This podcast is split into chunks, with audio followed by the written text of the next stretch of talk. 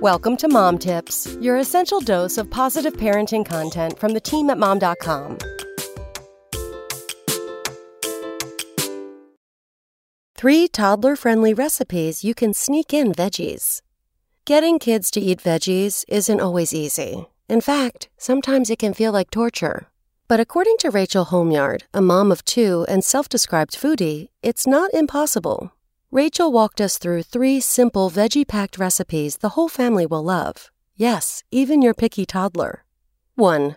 Broccoli and cauliflower mashed potatoes.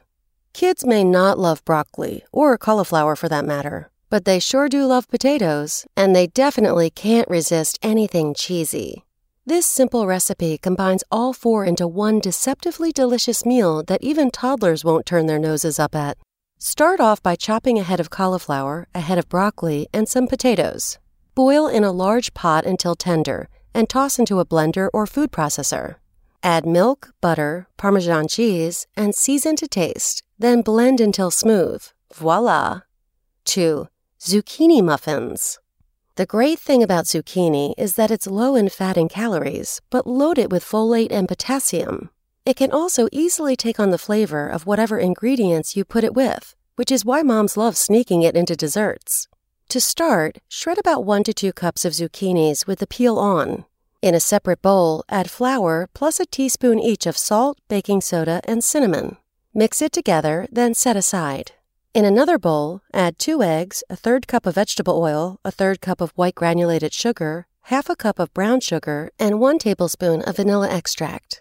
Then mix in the shredded zucchini, the first bowl of ingredients, as well as other mix ins like walnuts or chocolate chips. Finally, scoop the mix into lined muffin tins and put in the oven at 375 degrees for 20 minutes. 3. Smoothies. Smoothies are another great way to sneak in lots of different vitamins and minerals without your kids really noticing. Plus, if you're guilty of sometimes letting fresh fruits and veggies go bad in the fridge, this is an easy way to use them up before that can happen. To make them, you'll need almond milk, water, green vegetables like kale or spinach. Try a mix of fresh and frozen. And fruit such as pineapple, blueberries, and bananas. You can opt for frozen here too. Simply add all these ingredients into a blender and blend into a smoothie. These yummy treats may be a smart way to trick kids into eating healthier, but the truth is, they can also ensure that mom and dad are getting in their nutrients too. Come back tomorrow for more mom tips. Spoken Layer.